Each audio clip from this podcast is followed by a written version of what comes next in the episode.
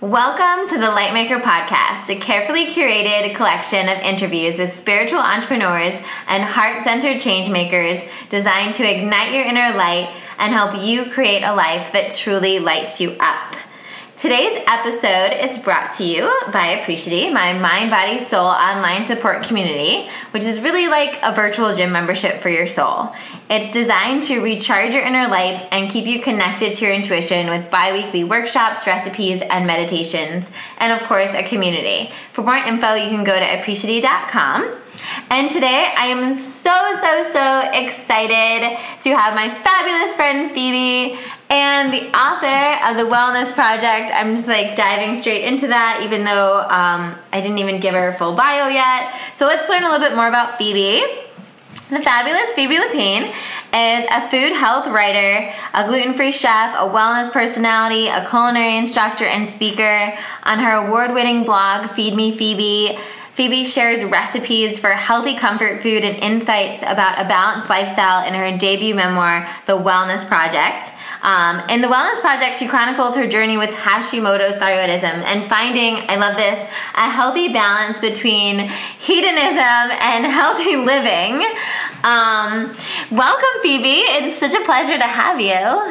Thanks for having me. Yay! So, so much to talk about. Um, the thing I love about this podcast is that I really get to interview people that I'm already friends with, that I already have real conversations with. And I see this podcast so much as us kind of letting people listen in on the stuff that we tend to talk about um, already. And one of the things me and Phoebe really connected over this year was having book babies. Oh yeah. So um, I love. So let's just talk a little bit about the Wellness Project. I know how all-consuming it is, and you've probably done a bunch of interviews on it. But what you know, as as also a, a co-book mama.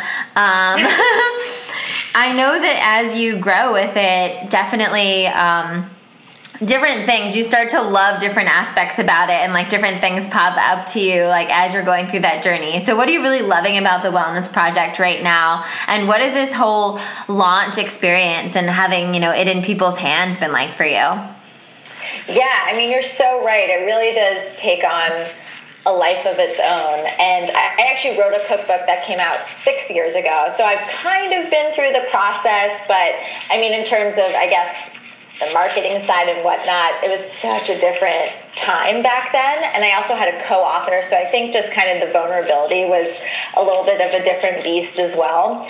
But I kind of forgot, I think, in the six years since that happened, like, what a crazy experience it is to just like put something out in the world and have people making recipes and you know taking the tips and applying them to their life um, the last one was a cookbook, so it was obviously more the recipes being cooked in people's kitchens. But it's been so great to hear the things that resonate, and you never know when you're just writing alone in a room. It's such a vacuum. Um, what tips are going to be? I don't know. What simple tips are going to kind of be revolutionary to someone because sometimes and it's kind of what the book's about it is like the small little things that can make the biggest difference um, I one like big category. I mean, I've been amazed by how many women have written me about um, changing their personal care products to naturals. It's something I think that being in the wellness space, like we we know about, we hear so much about, but I think the average woman, even the average like wellness savvy woman, just hasn't necessarily made the connection yet. So it's been really nice to like see people cross not the final frontier, but into new areas. And I think the beauty of the book is that it's not just food and exercise; it really is that kind of 360 wellness. So there really is something for for everyone to learn. And I'd say that that's something that I I feared when I before I put it out in the world. I was like, oh, is this going to be too basic? Are people going to really be able to like sink their teeth into some of the research, or is it going to be, you know, it being kind of my own curated, um, my own curated product of a lot of research? Is it going to be just, you know, things that people have already heard before? But no, it's been refreshingly not the case. Um, and the feedback has been really wonderful. That's amazing. And I mean, one of my favorite parts is just kind of the whole approach you have to it, which I think a lot of people could learn from. Um, on the aspect of, you know, you really kind of took it on in my you know, in my take on it or my interpretation of it is almost like gamifying it or kind of making it, it, your own adventure. And and that's like a big part where I feel like sometimes when we approach these things we approach them too stringently or feeling like, oh my god, I need to do everything at once. I need to switch out all my hair products and throw out all my food and like change my makeup and, you know, go to SoulCycle or whatever the thing is. And I need to start, you know, going to bed at this time and waking up at this time and using all, you know, all these different things. And I love how you, you took a journey with it and you really just played with like one thing at a time. And i know you talk about some things lasted longer than others but i think that's something that we can all we can all gain something from wherever you are but I'm curious. So you, um, the impetus for a lot of this was your Hashimoto's thyroid thyroiditis, right? Yes, it's a mouthful. so tell us, you know, for anybody listening that doesn't know exactly what that is, tell us a little bit more about what that what that condition is and kind of how that launched this whole project for you. Definitely. So, for those who don't know, Hashimoto's is an autoimmune disease that affects your thyroid gland. So, most all autoimmune diseases are kind of characterized by the body self-attacking itself so your immune system no longer being able to tell the difference between friend and foe um, and in the case of hashimoto's the result is most often hypothyroidism, which means that your thyroid swells and slows down and doesn't isn't able to produce the necessary hormones that control your metabolism. So some of the symptoms that are most common are um, extreme fatigue and weight fluctuations, usually gain.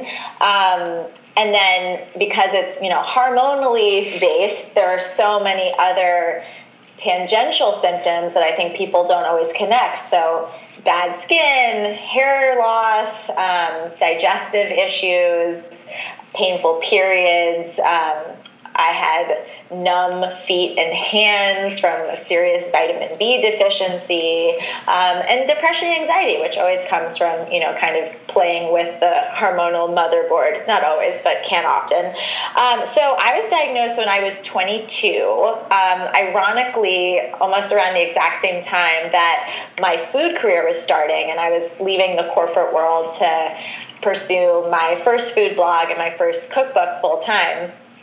And it took a little while though for me to kind of get over the denial of you know what the, what that meant. At the time i didn't really know what a thyroid was what an autoimmune disease was. And my childhood doctor while being savvy enough to actually diagnose me, which is actually rare, didn't really, you know, explain the full breadth of the symptoms. She didn't explain that there was anything I could do beyond just being reliant on a synthetic drug for the rest of my life. And so I left the office just, you know, thinking, okay, well, I don't want to sign up for the medication path. I'm feeling, you know, not terrible right now, so I might as well just keep living my life and see what happens.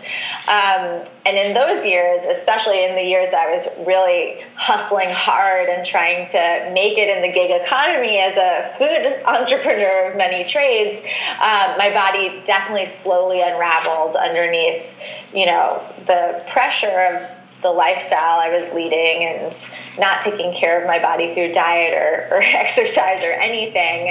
And eventually I ended up in the office of someone with a more holistic perspective took a few things out of my diet, mainly gluten.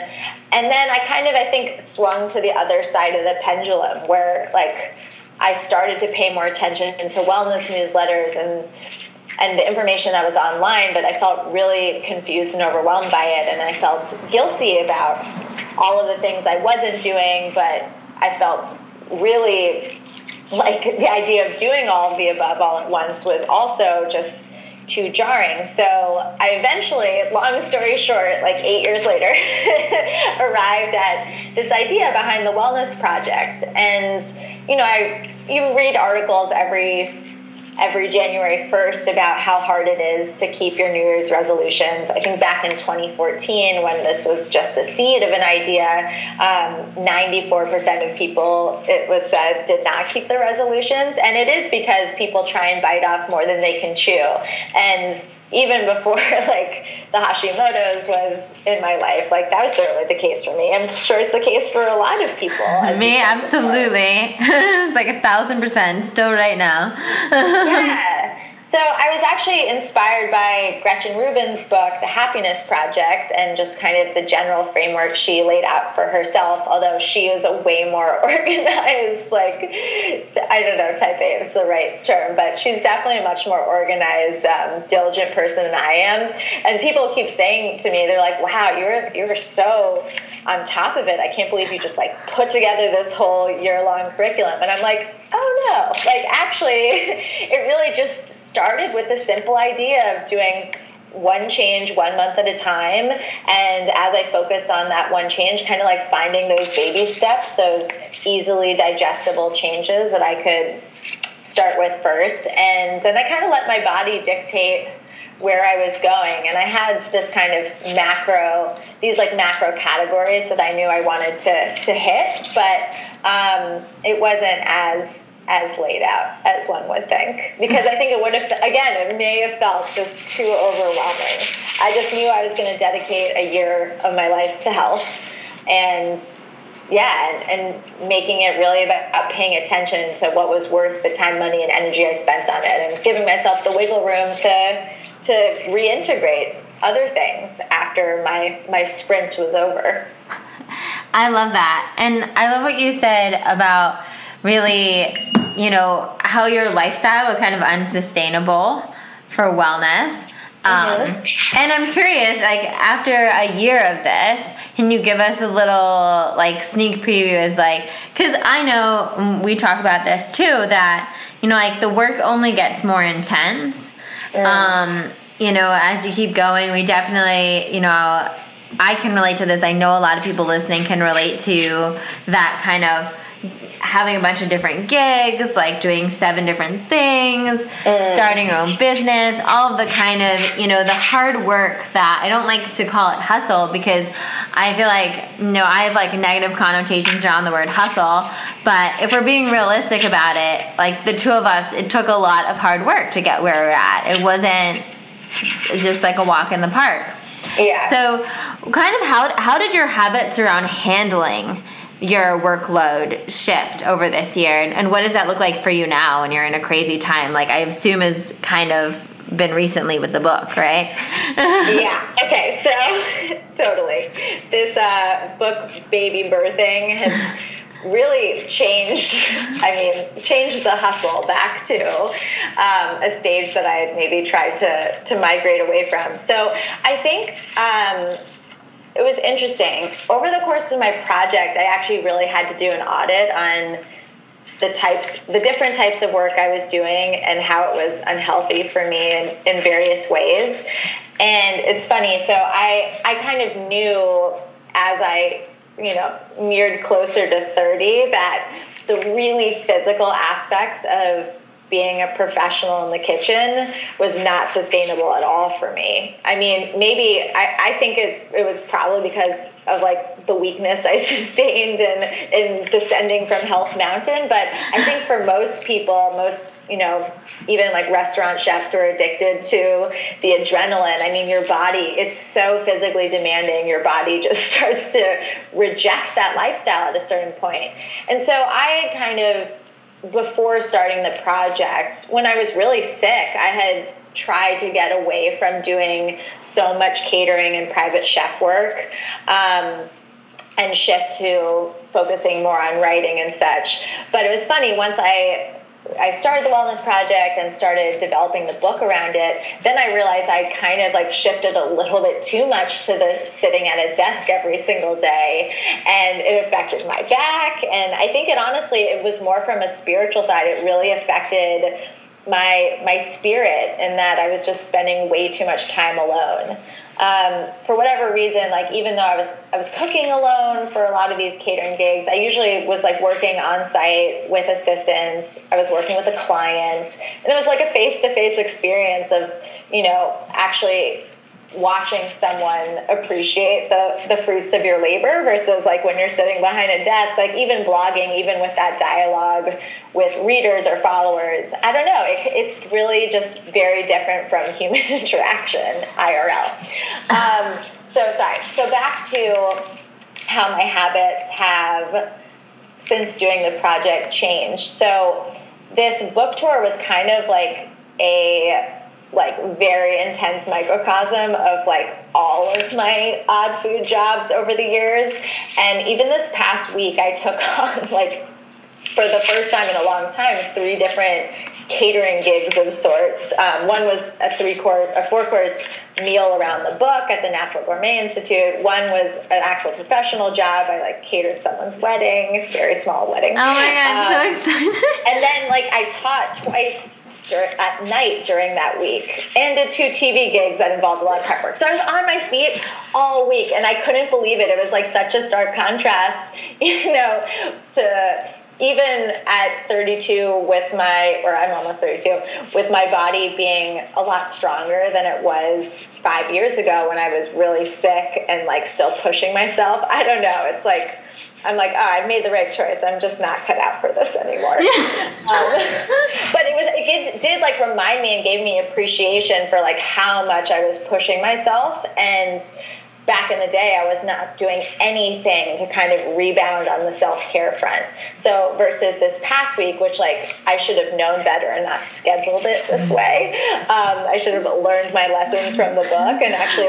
It's, like the it's like the the like underlying message of like my life. I should have known better and not scheduled it this way. I know, totally. That was the problem. Like, oh my gosh, I've like set up this book tour in a way that is like not or messages and learnings into consideration. And like a lot of those, a big core message in learning is that it's not just you know a night out on the town drinking wine and like eating chocolate cake. It's really just like consecutive nights of of hustle and bustle and being on and exuding energy or even just being in loud places. Like as a sensitive person, all of that I think accumulates over the course of several days and I just need like a time alone to some time alone or even just with my partner Charlie like on the couch to recharge with like a good clean meal and I don't know just not so much stimulus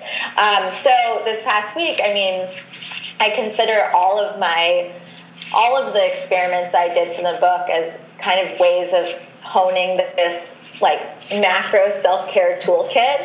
And it was great. I mean i definitely took time to recharge in a, in a different way than i would have seven years ago. I spent like Saturday, I woke, I didn't sleep in. I woke up, I went to yoga, I stretched my old bones, and then I went home. So old, so old. so old. And then I went home and spent, you know, 24 hours just alone in my apartment, like doing some Netflix and chilling, not gonna lie. Um, but just like, I don't know, being quiet, reading and just, like sitting, not moving, meditating, and taking a bath. Oh, I tubbed so hard that day. Uh, I um, love tubbing. Just kind of, you know, like, re- recharging the introvert batteries and recharging my body. And I think if I hadn't done that, I definitely would be in a very different state right now um, two days later. I love that because I think I mean I relate so much to everything you said, and I think it is it. It really is this like ongoing balancing act. It's not like it's not so black and white, and a lot of the times it is balancing that because you know, and I love this because a lot of people that listen to this um, podcast are either entrepreneurs or thinking about being entrepreneurs. Um, and they probably look at our lives from like a distance. Sometimes I think it's so easy on social media and like what you see. And they don't realize that, like, oh wow, like that person's like doing that event and doing that TV thing and putting out that thing. And, you know, I, I feel like, especially nowadays, so many people get into like comparison or, oh my God. And then, like, on the flip side, what you're not seeing is how we're like, you know, we're like falling asleep in taxis and like just trying to get through the day and like, you know, great. glamorous. right? I like so like love to show like to show like the, the the back end of that where it's like, yeah. I think on one end the entrepreneur lifestyle is interesting because you kind of make your own rules and it's really balancing that. I'm literally the exact same way where I'm an extreme introvert and sensitive person. So on one hand, being alone too much is like not always super fun for me and like mm-hmm. doesn't feel energizing but i need that like healthy balance of like doing a, like one or two things a week where i'm like teaching a class or you know out amongst the people. And oh, and like doing those things are super recharging and plenishing up to a point. And then once they they get past that meter. And i think you know it's always about you know getting to that point with yourself where it's like maybe both of us in our earlier 20s when we started out we just we didn't know how to kind of up that balance to say it's okay like some days some weeks are going to be crazier than others and sometimes your weeks are going to be super like outgoing you're going to have your whatever you're doing a bunch of public appearances and stuff like that or classes or catering gigs um, and you have to balance that. You have to schedule in and say hey like i need two full days of like being able to chill Yeah, for me, it's like establishing those sacred nights that are non negotiable. And it's hard. Like, I mean, I think you have to say to yourself, like, for me, it's like Sunday, Monday. Um, Monday, a little bit more wiggle room. But I think, like, just looking at your calendar that way is so important because if you say, oh, I'm going to have one sacred night a week, all of a sudden you get into like the scheduling snafu and that night disappears. Oh. It's very easy for it to happen. And the answer is, of course, like learning to say no sometimes. But when you're at the beginning of your career and you're, you know, trying to get out there as much as possible, trying to, you know, make as much money as possible, it's not always po- it's not always, you know, the no isn't always easy. Um, and it might have nothing to do with like disappointing other people. It might just be your own ambition that's driving you towards a place of yes.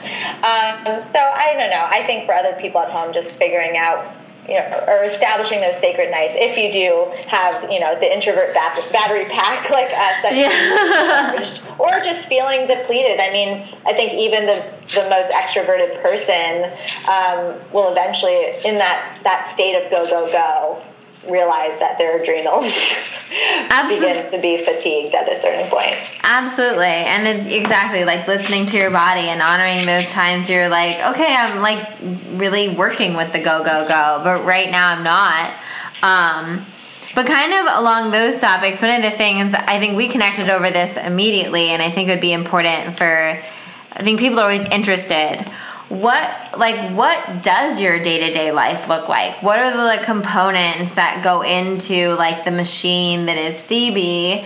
Um, that that because I know like that both like that support you being able to do what you do because i know that both of us are similar and we do like we do a variety of things but all of them are kind of under a similar umbrella Yeah, so I mean, I've struggled over the years. I've been now a self employed food babe for eight years. Woo, woo. And Woo, I know. And I've definitely struggled with, you know, the lack of any sort of structure in my week and doing so many different things, especially since so many of those things were at night, especially when I was doing the professional cooking and now even still with cooking classes. Um, it can easily get to the point where we're working all the time.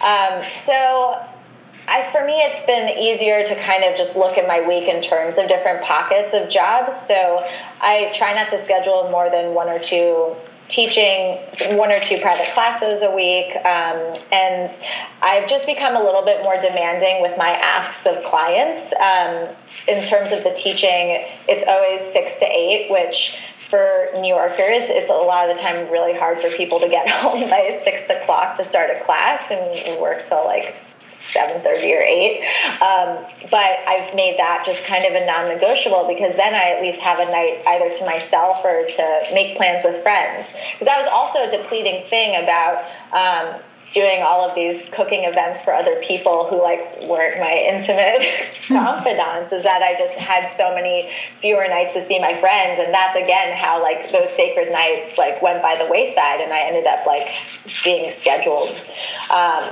with an obligation every single night. Um, so so I kind of I have like Monday as my my blog day. So I try and get my my posts written and out of the way. Um, I know other people don't have an easy time doing that since like over the weekend you come back to your desk on Monday and there's so many emails and demands that need answering. And honestly, I do some emails over the weekend, and that's mm-hmm. how I get through that piece. But I write my newsletter on Sunday, and I do a couple like busy emails on Sunday, and then spend the first half of Monday writing. Um, and then kind of getting getting everything queued up so that I don't have to think about that aspect and I can just make my social media a little bit more in the moment and like kind of a little bit of work every single day but knowing that like the content on my site is is set um, and then I don't know. It really it's so tough. It depends on the week and like what events are on the schedule and what travels on the schedule. Um, this book tour has taken over my life and involves a lot of travel, so it's like I can't even remember what a normal week is like um, they've been these little pockets of normal weeks. Do you um, have any like non-negotiable daily rituals? Yeah, so I try and meditate every morning, and operative word try. Mm-hmm. Uh, but I attempt to do 20 minutes. I have a harder time when I'm not in my home space. Like right now, I'm actually visiting my, my parents. And for whatever reason, like when I'm not home traveling anywhere, it's like, I don't know, sometimes the routine just goes out the window. But um, if we start with with kind of the mornings, they're all include kind of like little snippets of things from the Wellness Project. But the first thing I do when I wake up is I take my temperature before getting out of bed because I use the fertility awareness method as my method of contraception, and taking your basal body temperature is one element of that. So I take my temperature, I log it into the app. Um, and then I take my thyroid medication, which needs to be taken 20 minutes before any food or caffeine or what have you. So that's out of the way. And then I try and meditate during the time that my thyroid medicine needs to work. Perfect 20 minute window.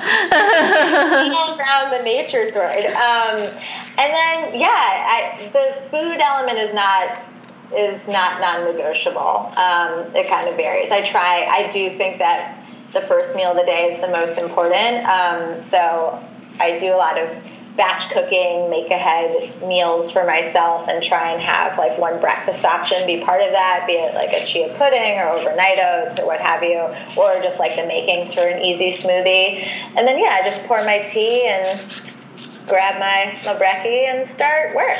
I love it. So you hit on this a little bit, but one of the things I wrote down that I wanted to make sure I talked to you about before we close the interview was your your chapter on like birth control and hormones and talking about all of that. Um, I want to hear. So first of all, I want to hear more about this uh, your contraceptive method and, and what this is because I'm sure women are going to be like, "What? I want to know." Um, I'm, this, by the way, is the final frontier. I love it. I mean, I had such a strong um, experience going off birth control myself. Um, after I went vegan, a lot of like part of the reasons why I realized that meat was and dairy weren't helping me were because of all the added hormones that are in mm-hmm. so much of our meat and dairy. And I noticed an immediate balancing in my emotional um, mm. life. after I after I did that, and I noticed I was still taking my birth control at the time, and around my periods, I would still be a little bit of a psycho. And there would be this feeling so much of the time of like it's not me. Like I felt like a prisoner to my own like emotional roller coaster. And when I got off birth control, I literally like I I'm not even exaggerating, I regained my sanity it was like I think one of the best, biggest decisions I've ever made in my life, um, health wise. And so anyway, I got super excited when I saw your chapter on this. I love to hear like what was your experience like, and how did you kind of come to this new um, this method that you're doing right now? Definitely. So by the way, your narrative is not, I mean, is so common. And I do wish that it was talked about more, but at the same time, it is such a juggernaut of a subject um, because there's the whole feminist side of things, which I completely agree with. Like everyone deserves access to affordable hormonal birth control. I totally agree as well. The yeah. only option, but you know, I wish that there was more of an impetus in the scientific community to really understand what being on birth control for for some women over a decade really does to the body um, because that's not the way it was designed it was designed as this kind of this brief for a brief period in life when you'd found your your stable partner but weren't ready to start a family yet and that used to be you know like a few years back when people got married a little younger and got started families a little younger and unfortunately over 50% of the people who are being prescribed, of the women being prescribed hormonal birth control, it's not for contraception.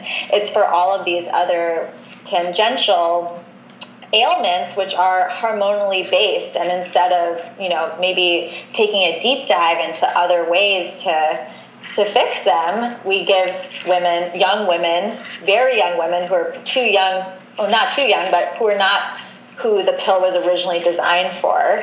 Um, we put them on this hormone balancing quote unquote medication that is basically a band-aid that covers up any problems or regulates a cycle that hasn't had the time to even regulate itself yet. Because that's i mean a lot of people get put on it for regular periods. And the fact of the matter is it takes a few years of menstruating for your cycle to naturally regulate. I mean these abnormalities aren't necessarily abnormal if you're yeah. looking historically.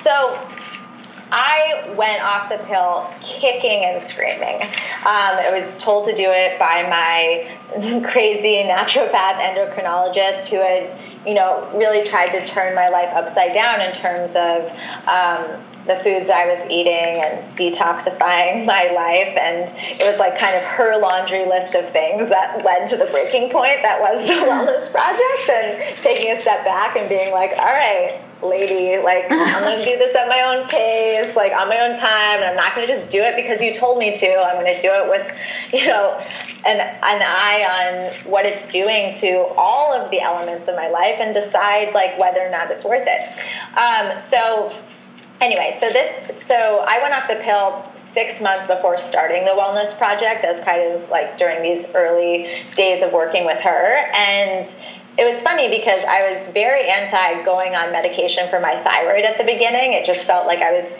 I didn't want to be dependent on these hormones. And she's like, uh, Earth to Matil, like you're completely dependent on hormones right now. Like you, the birth control pill is like a complete, like, I don't know. It's this weird exception to all of these other uh, to this ethos that you want to live by. And it's also like it's crazy that you're spending so much effort like trying not to eat like trying to eat organic meat so that you're not having consuming those hormones eh, or switching your makeup bag to naturals to avoid those endocrine disruptors while willfully taking the world's biggest endocrine disruptor every day. And it is like good good or bad what have you like it is an endocrine disruptor. It's designed to disrupt your endocrine system so you can't get pregnant. Um, so I went off and my body went berserk. Um, I was I did not have the the lifting of the veil that you had. My body just like crumbled to the floor. I was like having to flee public spaces because I thought I was either going to vomit or like poop myself. I would break out into like serious hot flashes.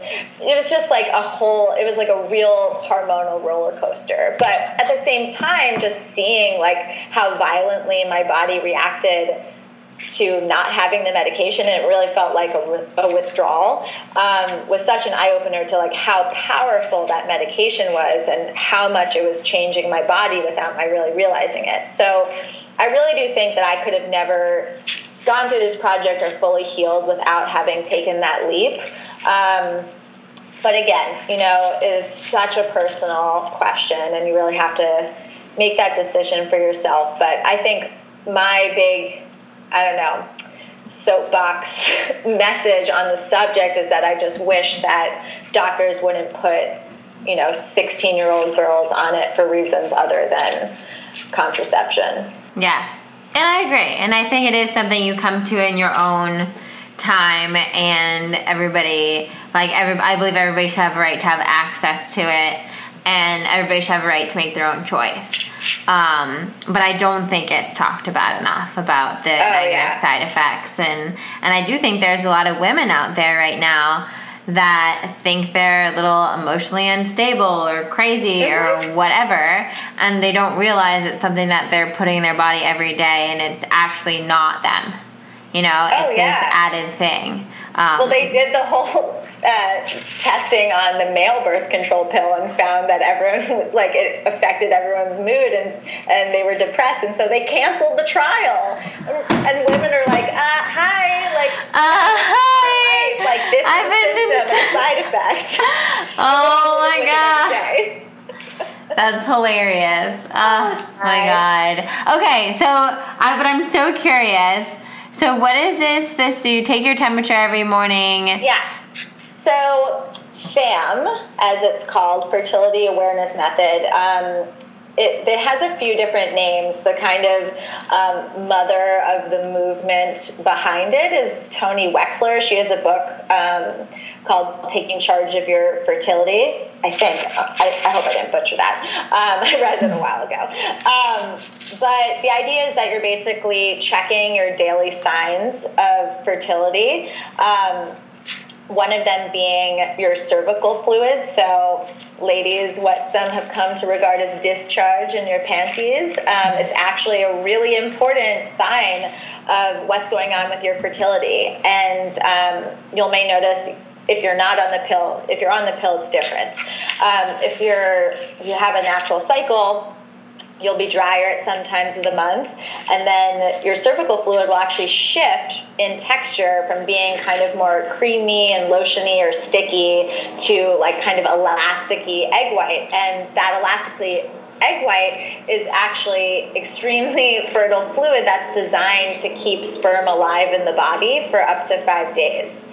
Um, so amazingly yeah an egg only there's only an egg in the body for 24 hours 24 to 48 hours in case you drop a second egg, which is how twins exist. Um, but it's really that fluid that's extending your fertile window. So, part A of the fertility awareness method is is noting that fluid.